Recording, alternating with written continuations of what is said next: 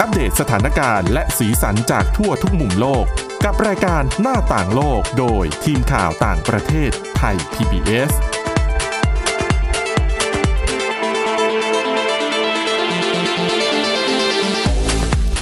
สวัสดีครับ ต้อนรับคุณผู้ฟังสู่รายการหน้าต่างโลกกับทีมข่าวต่างประเทศไทย PBS นะครับ พบกับคุณกรีนจิรวัตรมาสุขและผมก้าวพงศธรสุขพงศ์ครับ ครับผม สวัสดีครับ ครับวันนี้มีเรื่องโควิด -19 มาฝากคุณผู้ฟังเช่นเคยนะครับ เรื่องของอินเดียกับการใช้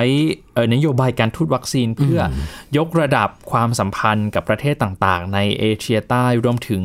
ประเทศนอกภูมิภาคด้วยนะครับ มีเรื่องของผู้นำเผ่า Amazon ที่เตรียมฟ้องประธานาธิบดีบราซิล จากการทำลายผืนป่า แล้วก็เรื่องของ Google ที่ขู่จะถอนเครื่องมือช่วยค้นหาจากออสเตรเลียด้วยมันเป็นยังไงมายังไงครับครับผม เอางี้ง่ายๆ ลองคิดก่อนว่าถ้าทุกวันนี้ในการทำงานของเราไม่มี Google ทำไง ก็ยากเหมือนกันนะคือทุกอย่างเลยตอนนี้คือด้วยความที่ข่าวด้วยความที่งานวิจัยเนี่ยมันอยู่ใน ออนไลน์หมดแล้วอ่าฮะเพราะฉะนั้นการเซิร์ช Google หรือว่าใช้โปรแกรม Search Engine ต่างๆเนี่ยช่วยได้มากเลยนะคครับรับผมเขาตั้งคำถามว่าจริงคุณจินตนาการออกหรือไม่ฮะหากอยู่ๆวันนึงเนี่ยตื่นขึ้นมาแล้วไม่มี Google นะฮะ Google เนี่ยต้องบอกก่อนว่าเป็นตัวช่วยในการค้นหาข้อมูลข่าวสารต่างๆนะฮะครับเขาบอกว่าเรื่องเหล่านี้เนี่ยอาจจะเกิดขึ้นที่ออสเตรเลียฮะ เมื่อ Google ขู่ที่จะถอนเครื่องมือช่วยค้นหาออก เพราะรัฐบาลออสเตรเลียเนี่ยพยายามจะผ่านกฎหมายที่จะให้บริษัทเทคโนโลยีเจ้าดังหรือว่า Google เนี่ยจ่ายค่าค่าเอ่อจ่ายค่าข่าวให้แก่สำนักข่าวที่พวกเขาไปดึงข้อมูลมา แสดงบนเว็บไซต์ของตนอืมนะครับเขาถือว่า Google เนี่ยก็เป็นเว็บไซต์หนึ่งเว็บไซต์ที่มีผลประโยชน์ในการรับ รายได้จากการโฆษณาต่างๆ เวลาที่เราเสิร์ชอะไรเข้าไปเนี่ย หรือว่าเสิร์ชอะไรเข้าไปแล้วก็จะมีโฆษณาเด้งขึ้นมาบ้างตามแถบที่เป็นข้อมูลอย่างเงี้ยฮะเขาก็คิดว่าตรงนั้นเป็นรายได้นะครับ รัฐบาลออสเตรเลียเนี่ยได้เสนอกฎหมายนี้ขึ้นเพื่อที่จะทำให้ Google Facebook และบริษัทอื่น ๆ ด้านเทคโนโลยีอ่าแล้วก็โซเชียลมีเดียเนี่ย จะต้องจ่ายค่าข่าวแก่สำนักข่าวที่บริษัททางโซเชียลมีเดียเหล่านี้ ไปดึงข้อมูลมาแสดงบนหน้าเว็บของตนอืมนี่จึงกลายเป็นที่มาที่ Google ขู่จะถอนเครื่องมือ ช่วยค้นหาของพวกเขาออกจากออสเตรเลียทิ้งทั้งหมดนะครับตัวแทนฝ่ายบริหารของ Google ในออสเตรเลียเนี่ยได้ออกมาระบุว่ากฎหมายดังกล่าวนั้นไม่สามารถใช้งานได้จริงและ Google เนี่ยอาจพิ อาจพิจารณาถอนเครื่องมือช่วยค้นหาออกจากประเทศออสเตรเลียนะฮะถ้ากฎหมายนี้ถูกบังคับใช้ แต่ถึง Google จะออกมาแสดงความเห็นต่างอย่างไรก็ตามเนี่ยนายกรัฐมนตรีสกอตต์มอริสันเนี่ยของออสเตรเลียนะฮะกลับออกให้สัมภาษณ์ว่า เขาไม่ได้กลัวต่อคำขู่ของ Google แม้แต่น้อย และรัฐบาลเนี่ยจะยื่นกฎหมายนี้ กฎหมายฉบับนี้เข้าพิจารณาต่อสภาภายในปีนี้ให้ได้นะครับ มีรายงานเพิ่มเติมว่าปัจจุบันเนี่ย Google ครองการเป็นเจ้าตลาดเครื่องมือการช่วยค้นหาหรือว่า Search Engine เนี่ย 90%ของบริษัทเครื่องมือช่วยค้นหาทั่วโลกคำขู่จะถอนเครื่องมือช่วยค้นหาออกจากออสเตรเลีย จึงทำให้ชาวออสเตรเลียเนี่ย มีความวิตกกังวลมาก เนื่องจากว่าถ้าเกิดว่าไม่มี Google แล้วเนี่ย แล้วจะไปใช้เจ้าไหนล่ะ มันก็ไม่ค่อยได้ ถึงแม้ว่าจะมีความพยายามที่จะบริษัทเล็กบริษัทน้อยต่าง ๆ เนี่ย พยายามที่จะทำอ่าระบบ Search Engine ออกมา แต่ก็มันก็ไม่ไม่ได้ผลดีเท่า Google อะ ใช่ ด้วยเหตุนี้รัฐบาลออสเตรเลียมองว่า Google เนี่ย ที่มีส่วนแบ่งทางการตลาด 90%เนี่ย มีคู่แข่งทางการค้าหรือบริษัทเครื่องมือช่วยค้นหาอื่น ๆ อยู่ในตลาดเพียงจำนวนน้อยมากนะฮะทำให้เมื่อผู้คนที่อยากอ่านข่าวต้องค้นหาผ่าน Google และเครื่องมือช่วยค้นหาของ Google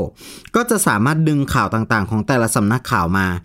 แสดงบนหน้าเว็บของตนได้ เรื่องเหล่านี้ทำให้รัฐบาลออสเตรเลียระบุว่า Google ควรจะจ่ายค่าข่าวอย่างเป็นธรรมนะครับ แล้วก็จ่ายให้กับสำนักข่าวต่างๆ ที่ผลิตเนื้อหาข่าวออกมาให้ผู้อ่านได้อ่านกันนะครับผม ในขณะที่ทาง Google ก็ไม่ได้นิ่งนอนใจนะ ก็ออกมาโต้แย้งว่า วิธีการคิดของรัฐบาลออสเตรเลียน่ะขาดความเข้าใจเกี่ยวกับการทำงานของเออระบบอินเทอร์เน็ต แล้วก็ Google มองว่าหากกฎหมายฉบับนี้ผ่านออกมาจริง พวกเขาคาดว่าพวกเขาจะไม่สามารถจัดการ บริหารค่าใช้จ่ายที่จะต้องจ่ายให้แก่สำนักข่าวต่างๆ ได้อย่างแน่นอน ทั้งนี้นะครับเมื่อสัปดาห์ก่อน Google ได้ออกมายืนยันว่าพวกเขาได้ระงับผลการค้นหาเนื้อข่าวในออสเตรเลียลงไป 1%เพื่อลองทดสอบคุณภาพในการบริการเนื้อหาข่าวของออสเตรเลีย เพื่อหวังจะให้รัฐบาลเห็นว่ากฎหมายดังกล่าวนั้นนะไม่สามารถปฏิบัติงานได้จริงอืมอย่างไรก็ดีเมื่อปีก่อน Facebook ได้ออกมากล่าวว่า พวกเขาหยุดการแสดงเนื้อหาข่าวสารลงบนเว็บไซต์ของตน หลังจากที่มีกระแสพูดถึงกฎหมายฉบับดังกล่าวเกิดขึ้นในออสเตรเลียฮะทั้งนี้รัฐบาลของออสเตรเลียก็ยังไม่มีทีท่าว่าจะหยุดกฎหมายฉบับนี้ลงง่ายๆ จนกลายมาเป็นความขัดแย้งเข้าใหม่กับ Google ในปีนี้ ในทางตรงกันข้ามนะครับ Google และ Facebook เนี่ย พยายามโต้แย้งว่าสำนักข่าวต่างๆ ได้ผลประโยชน์ทางธุรกิจผ่านการที่ผู้อ่านใช้เครื่องมือค้นหา เพื่อกดเข้าไปยังเว็บไซต์ข่าวของพวกเขาอยู่แล้ว และพวกเขาแทบไม่ได้ผลประโยชน์อะไรจากการมีเนื้อหาข่าวต่างๆ บนเว็บไซต์ของเขาเลย ถ้าเกิดว่าไม่มี Google อืมนะมันก็แน่นอนอยู่แล้วแหละเพราะว่า Google เหมือนกับเป็นตัวกลางในการช่วย PR ข่าวและระบบอื่น ๆ ถูกไหมในการที่จะหยิบข่าวเนื้อหาอะไรที่เราสนใจหยิบขึ้นมาอ่านเนี่ย เราเซิร์ช Google ไปคำเดียวก็ปึ้งมาทุกเกือบจะอะทุกสำนักละ ลอง search keyword นะครับอืมก็เจอเร็วมาก ไม่ต้องเสียเวลาไปค้นหาด้วย ถูกและการที่เราคลิกเข้าไปตามเว็บไซต์เนี่ย อย่างน้อยเขาก็ได้หนึ่งวิวละ ในการเข้าไปอ่านเข้าไปชมถูกไหม เพราะฉะนั้นเนี่ยผลประโยชน์ต่างตอบแทนอืมนะครับแต่ว่าทางการของออสเตรเลียเนี่ยมันน่าจะเกิดการเรียกร้องกันแหละ ไม่งั้นก็คงจะไม่เกิดกฎหมายฉบับนี้ขึ้นมานะฮะว่าแบบว่าอาจจะเสียประโยชน์ในการที่อ่า Google เป็นผู้ยึดส่วนเอ่อผู้ยึดถือครองการตลาด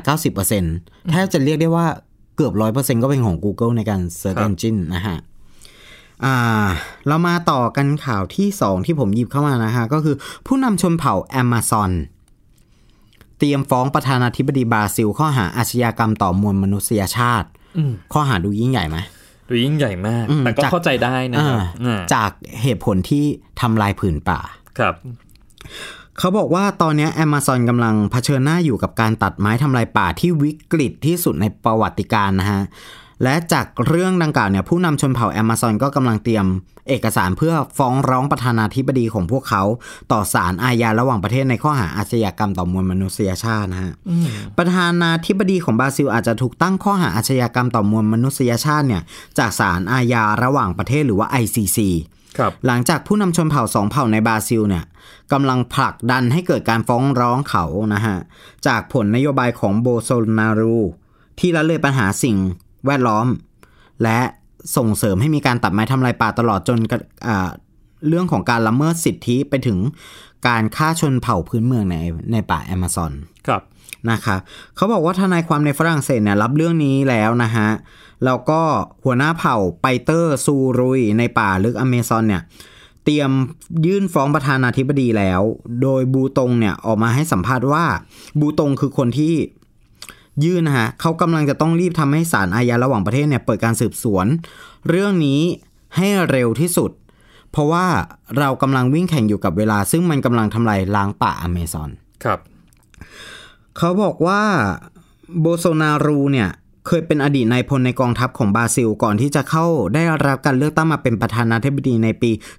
2019 โดยผู้นำคนนี้เนี่ยมีแนวคิดเป็นฝ่ายขวาสุดโต่ง และเขาไม่มีนโยบายที่ตอบรับกับวิกฤตการเปลี่ยนแปลงสภาพภูมิอากาศของโลก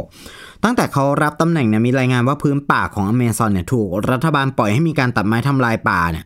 สูงกว่า 50%ตั้งแต่ปี 2018 มากไปกว่านั้นจากรายงานเมื่อปี 2019 นะฮะพื้นที่ของชนพื้นเมืองแอมะซอนถูกลุกถูกรุกล้ำเพิ่มขึ้น มากกว่า 135%และก็เมื่อปีก่อนเนี่ย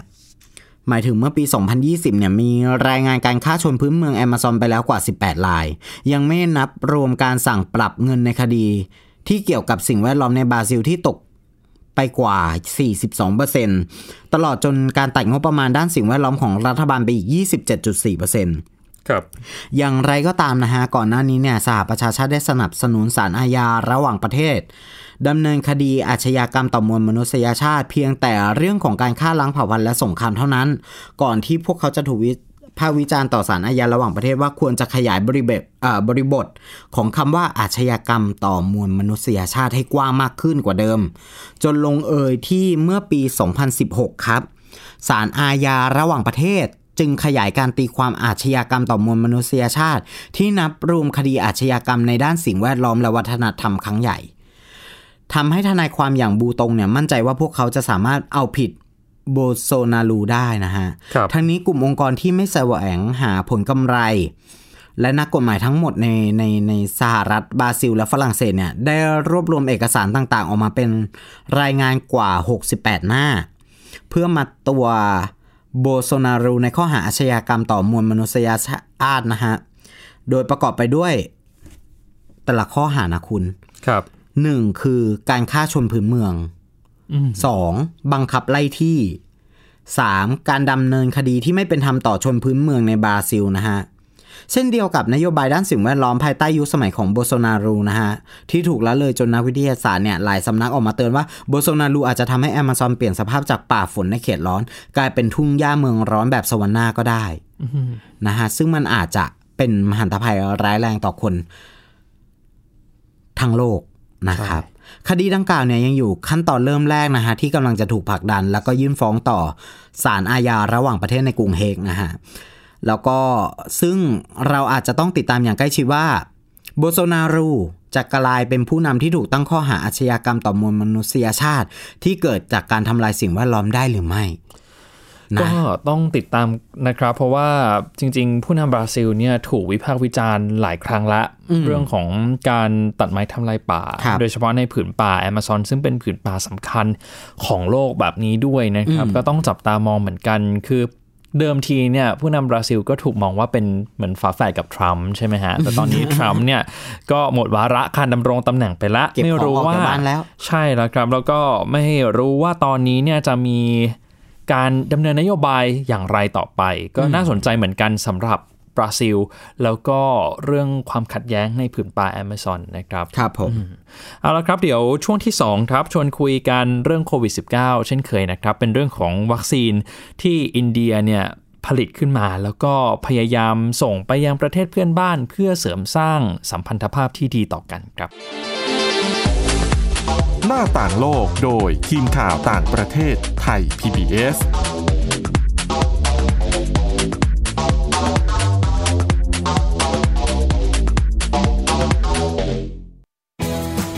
ไทย PBS ดิจิทัล Radio Infotainment for All สถานีวิทยุดิจิทัล จากไทย PBS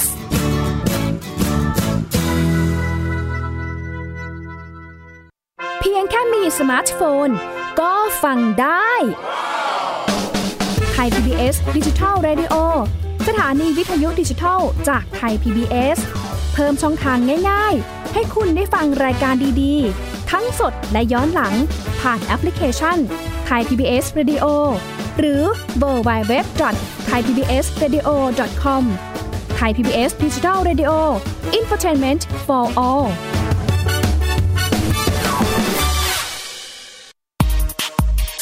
เพราะวิทยาศาสตร์อยู่รอบตัวเรา มีเรื่องราวให้ค้นหาอีกมากมาย เทคโนโลยีใหม่ ๆ เกิดขึ้นรวดเร็วทำให้เราต้องก้าวตามให้ทัน ตเรื่องราวทางวิทยาศาสตร์ เทคโนโลยี และนวัตกรรม ที่จะทำให้คุณทันโลก กับรายการ s c i e n t e c h ทุกวันจันทร์ถึงวันศุกร์ทางไทย PBS Radio ด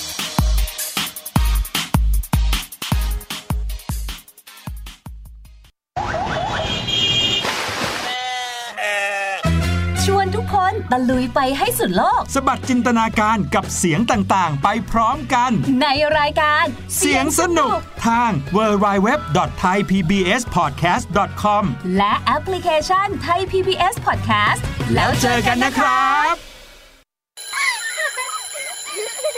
โรงเรียนเลิกแล้วกลับบ้านพร้อมกับรายการ Kids Hours โดยวัญญาชยโย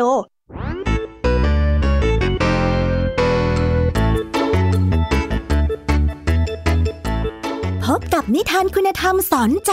กับครูไหวใจดี ว่าไม่ควรเชื่อคำพูดของคนพลาน นอกจากนี้ลุงทองดีกับเจ้าจ้อยยังมีนิทานสุภาษิตมาเล่าให้ฟังนี่พวกเอ็งเนี่ยนะ มันลิงหลอกเจ้ากันจริงทั้งยังมีนิทานเด็กดี และพี่ยามี่เล่านิทานสนุกสุดหันษาให้น้อง ๆ ได้ฟัง ทุกวันจันทร์ถึงศุกร์ 17 นาฬิกา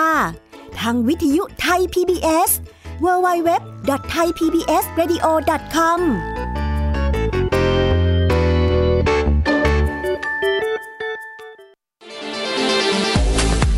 หน้าต่างโลกโดยทีมข่าวต่างประเทศไทย PBS ครับกลับมาสู่ช่วงที่ 2 ของรายการหน้าต่างโลกนะครับชวนคุยกันเรื่องวัคซีนโควิด -19 ของอินเดียกันบ้าง เรียกได้ว่าเป็น powerhouse หรือว่าแหล่งผลิตวัคซีนรายใหญ่ของโลกเลยก็ว่าได้นะครับสำหรับอินเดียเนี่ยเป็นวัคซีนทั่ว ๆ ไปที่เราอาจจะคุ้นเคยกันดีอยู่แล้ว ทีนี้พอพูดถึงวัคซีนโควิด -19 ตอนนี้อินเดียก็เริ่มฉีดให้ ประชากรไปแล้วนะครับ ตั้งแต่วันที่ 16 มกราคมที่ผ่านมา ใน NDTV สื่อของอินเดียเนี่ยบอกว่าเขาตั้งเป้าฉีดให้ประชากร 300 ล้านคน จากทั้งหมด 1,300 ล้านคนนะคุณกรีนก็ถือว่าเป็นภารกิจที่ท้าทายเหมือนกันก่อนหน้านี้ก็มีการคาดการณ์กันว่าเอออินเดียเนี่ยจะจัดสรรวัคซีนอย่างไร เพราะว่าประชากรก็เยอะนะครับ แต่ว่าจริงๆในอีกมุมหนึ่งเนี่ย หลายคนอาจจะยังไม่ทราบว่าอินเดียก็เป็นหนึ่งในแหล่งการผลิตวัคซีนรายใหญ่ของโลก แล้วก็มีชื่อเสียงเกี่ยวกับวัคซีนมานานแล้ว เพราะฉะนั้นระบบโคเชน หรือว่าระบบโซ่ความเย็นเขามีพอที่จะรองรับการจัดสรรวัคซีนให้ประชากรอยู่แล้วนะครับ ตอนนี้ก็ต้องจับตามองว่าเอ๊ะเขาจะทำได้ตามเป้าหมายหรือเปล่าสำหรับวัคซีนของอินเดียเนี่ยที่ได้รับการรับรองเป็นกรณีฉุกเฉินมีอยู่ 2 ตัวนะครับ ตัวแรกก็คือวัคซีนโควิดชิลเป็นวัคซีนที่ได้รับการถ่ายทอดเทคโนโลยีจากบริษัท AstraZeneca แล้วก็มหาวิทยาลัยออกซฟอร์ดมาผลิตเองในอินเดียนะครับ โดยสถาบันซีรัมแห่งอินเดีย ส่วนอีกตัวหนึ่งก็คือวัคซีน Covaxin ของบริษัท Bharat Biotech แล้วก็ร่วมมือกับสภาวิจัยทางการแพทย์แห่งอินเดีย อันนี้ก็เป็นบริษัทที่มีชื่อเสียงมานานแล้วเหมือนกันนะครับ แต่ว่า Covaxin เนี่ย ก็ถูกตั้งคำถามเหมือนกันถึงความปลอดภัยถึงเรื่องของประสิทธิภาพ เพราะว่าใช้เวลาในการทดสอบเนี่ยก็ไม่ได้นานเท่าไหร่ คนก็เลยกลัวเหมือนกันว่าถ้าฉีดไปแล้วเนี่ยจะมีผลข้างเคียงหรือว่าการไม่พึงประสงค์เกิดขึ้นหรือเปล่านะครับอันนี้ก็ต้องติดตามดูเหมือนกัน โดยที่เขาบอกว่ากลุ่มคนที่มีฐานะ ร่ำรวยเนี่ยสามารถจองวัคซีนโควิด -19 ของ a s t r a z เซ e c a แล้วก็ได้รับการฉีดแบบส่วนตัวด้วยนะครับ ในราคา 1,000 รูปี ประมาณ 410 บาท ก็เลยทำให้เกิดข้อกังวลว่าคนที่มีฐานะเนี่ยอาจจะได้รับวัคซีนก่อน อันนี้ก็เป็นจริงๆเป็นโจทย์ท้าทายไม่ใช่แต่เฉพาะอินเดียนะครับ เป็นเรื่องของทุกประเทศทั่วโลกเลยก็ว่าได้รวมถึงถ้ามองในระดับโลกเนี่ยประเทศที่ รายได้ต่ำกับประเทศรายได้สูง ก็มีการแสดงความกังวลเหมือนกัน ว่าประเทศรายได้สูงเนี่ยจะกว้านซื้อวัคซีนไปสมดทำให้ประเทศรายได้ต่ำเนี่ยเหลือวัคซีนไม่เพียงพอต่อการฉีดให้ประชากร นี่ก็เลยเป็นที่มาของโครงการ COVAX ที่นำโดยองค์การอนามัยโลก แล้วก็องค์กรพันธมิตรกาวี เกี่ยวกับเรื่องการฉีดวัคซีนเนี่ยนะครับที่ต้องการให้ประเทศรายได้ปานกลาง รายได้ต่ำเนี่ยเข้าถึงวัคซีนโควิด -19 ได้เช่นเดียวกับประเทศรายได้สูงเหมือนกันนะครับมาดูเรื่องของการจัดสรรไปให้ประเทศอื่น ๆ กันบ้างนะครับสำหรับอินเดียเนี่ยเริ่มฉีดให้ประชากรไปแล้ว แล้วไม่ใช่เท่านั้นนะครับยังเริ่มส่งออกไปให้ประเทศเพื่อนบ้านด้วย เขาเรียกกันว่า วัคซีนไมตรี หรือว่าการทูตวัคซีนเนี่ยนะครับ เป็นข้อมูลจาก VOA นะครับบอกว่ารัฐบาลอินเดียเนี่ยได้บริจาควัคซีน ใช้คำว่าบริจาคนะคุณไม่ได้ขายให้นะครับ ก็คือนำไปมอบให้เนี่ยจำนวนหลายล้านโดสให้ประเทศเพื่อนบ้านในเอเชียใต้ก่อน ซึ่งนักวิเคราะห์ก็ระบุว่าเป็นหนึ่งในแนวทางการทูตของอินเดียที่จะใช้วัคซีนโควิด -19 เป็นตัวนำนะครับ เป้าหมายสำคัญก็คือยกระดับบทบาทของอินเดีย บนเวทีโลกและ ต้านทานการขยายอิทธิพลของจีนด้วย เรียกได้ว่ายิงปืนนัดเดียวเนี่ยได้นกหลายตัวเลยนะครับคือวัคซีนโควิดที่อินเดียบริจาคให้กับประเทศเพื่อนบ้านเนี่ยเป็นวัคซีนของ AstraZeneca ก็คือ Covishield นะครับ ผลิตจากโรงงานในอินเดียเอง แล้วก็จัดส่งไปให้ตอนนี้ ไปให้เนปาลภูตานบังกลาเทศ เมียนมามาลดิฟมอริเชียส แล้วก็ซีเชลด้วยในช่วงไม่กี่วันที่ผ่านมา แล้วก็เตรียมส่งให้ศรีลังกาและอัฟกานิสถานเป็นชุดต่อไป หลังจากได้รับอนุญาตจากรัฐบาลทั้งสองประเทศแล้วนะครับ แต่ปากีสถานเนี่ยซึ่งก็มีพรมแดนติดกัน แล้วก็ถือว่าเป็นคู่แข่งสำคัญของอินเดียในภูมิภาค ไม่ได้รับวัคซีนบริจาคจากทางการอินเดียนะครับ ตามการเปิดเผยของรัฐมนตรีว่าการกระทรวงการต่างประเทศอินเดีย ทีนี้วัคซีนไมตรีหรือว่าการทูตแบบอินเดียในยุคโควิด -19 เนี่ยมีนักวิเคราะห์ ของอินเดียนะครับ ในสถาบันที่ชื่อว่า Jindal School of International Affairs เนี่ยบอกว่า อินเดียใช้การทูตวัคซีนในการพัฒนาภาพลักษณ์และขยายอำนาจทางการทูตบนเวทีโลก เพื่อให้ได้รับการยอมรับในฐานะหนึ่งในประเทศผู้นำด้านวัคซีนโควิด -19 ด้วยนะครับ ปัจจุบันอินเดียก็คือผู้ผลิตวัคซีนรายใหญ่ที่สุดในโลกอย่างที่ผมบอกไป แล้วก็ถือว่าเป็นแนวหน้าในการจัดหาวัคซีนโควิด -19 ให้ประเทศรายได้ต่ำรายได้ปานกลางด้วยนะครับมีสถาบันซีรัมแห่งอินเดียที่ร่วมมือกับบริษัท AstraZeneca ในการผลิตวัคซีนโควิด -19 ในอินเดียก็คือ Covishield นะครับ แล้วก็โครงการบริจาควัคซีนของอินเดียเนี่ยเขาใช้ชื่อว่าวัคซีนไมตรีจริง ๆ นะคุณกรีน หรือว่า Vaccine Friendshipอ่าก็มีขึ้นท่ามกลางเสียงวิพากษ์วิจารณ์เรื่อง ความไม่เท่าเทียมด้านวัคซีนระหว่างประเทศร่ำรวย ทางตะวันตกกับประเทศยากจนนะครับทำให้อินเดียได้รับ เเสียงชื่นชมอย่างมากจากประเทศที่กำลังประสบปัญหาในการเข้าถึงวัคซีนโควิด -19 ด้วย ทางฝั่งของนเรนทราโมดี นายกรัฐมนตรีอินเดียเนี่ยบอกว่าจะเน้นมอบวัคซีนให้ประเทศเพื่อนบ้านในเอเชียใต้เป็นอันดับต้นๆ ภายใต้นโยบายที่ชื่อว่า Neighborhood First นะครับ โดยนักวิเคราะห์บอกว่า ขณะนี้อินเดียกำลังพยายามแสดงให้เห็นว่าสามารถอยู่เหนือจีนได้ในเรื่องการผลิตวัคซีนและสาธารณสุขนะครับแม้ว่าจะเป็นรองในด้านอื่น ๆ เช่น เรื่องของการทหาร เรื่องของเศรษฐกิจ ถ้าเราดูตลอดระยะเวลาที่ผ่านมาจีนก็บริจาควัคซีนที่ผลิตในจีนให้หลายประเทศเหมือนกันนะครับครับคุณผมกรีนหลัก ๆ ก็มีอินโดนีเซีย มีตุรกีใช่ไหมครับ แล้วก็ ลาวด้วยที่เพิ่งบริจาคไป แล้วก็มีแผนจะบริจาคให้อีกหลายประเทศในเอเชียแอฟริกา และอเมริกาใต้ด้วยนะครับ แต่ดูเหมือนว่าวัคซีนของจีนเนี่ยจะได้รับความเชื่อมั่นน้อยกว่าวัคซีน a s t r a z เซ e c a ที่อินเดียเป็นผู้ผลิตรายใหญ่ แล้วก็ส่งไปยังหลายประเทศ ในรูปแบบของการบริจาคและการซื้อขายด้วยนะครับผู้นำอินเดียบอกว่า ในฐานะผู้ผลิตยารายใหญ่ของโลกเนี่ยอินเดียจะรับบทบาทนำในด้านการจัดหาวัคซีนโควิด -19 โดยขณะนี้มีวัคซีนจาก 2 บริษัทที่ผ่านการรับรอง จากรัฐบาลอินเดียไปแล้ว แล้วก็พร้อมที่จะนำไปใช้ในการปกป้อง ใช้คำว่ามนุษยชาติเลยนะครับก็ถือว่าเป็นเป้าหมายใหญ่ของรัฐบาลอินเดียก็ว่าได้ในการขึ้นมามีอิทธิพลเหนือจีน ผมจะบอกว่าอินเดียกับจีนเนี่ยผมว่ามองว่ามันไม่ใช่เรื่องเล่นๆแล้วนะล่าสุดผมก็รุ้นอ่านข้อมูลข่าวสารไปเนี่ย ก็เจอว่า เรื่องเล็กๆ น้อยๆอะมันก็ถือว่าเป็นการแก้แค้นเหมือนกันถือว่าเอ่ออินเดียเนี่ยเปลี่ยนคำเรียกชื่อผลไม้แก้วมังกรอะใช่ครับ เปลี่ยนเป็นเรียกว่าคามาลัมหรือที่แปลว่าดอกบัวในภาษาสันสกฤตนะฮะอืมเขาบอกว่าทำไมถึงเปลี่ยน เนื่องจากคำว่าแก้วมังกรเนี่ย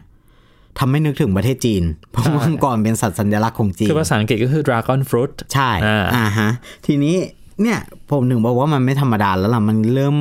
อย่างลากลึกฝังในแบบชุมชนวัฒนธรรมแล้วล่ะว่าจีนเพราะว่าเขามีปัญหาเรื่องชายแดนกันใช่ไหมฮะ ใช่ครับ ก็เป็นปัญหาชายแดนมายาวนานละ แล้วก็มีเรื่องของการกระทบกระทั่งเกิดขึ้น เมื่อปีที่ผ่านมาด้วยนะครับ ทีนี้เมื่อสัปดาห์ที่แล้วมีครับเหตุเพลิงไหม้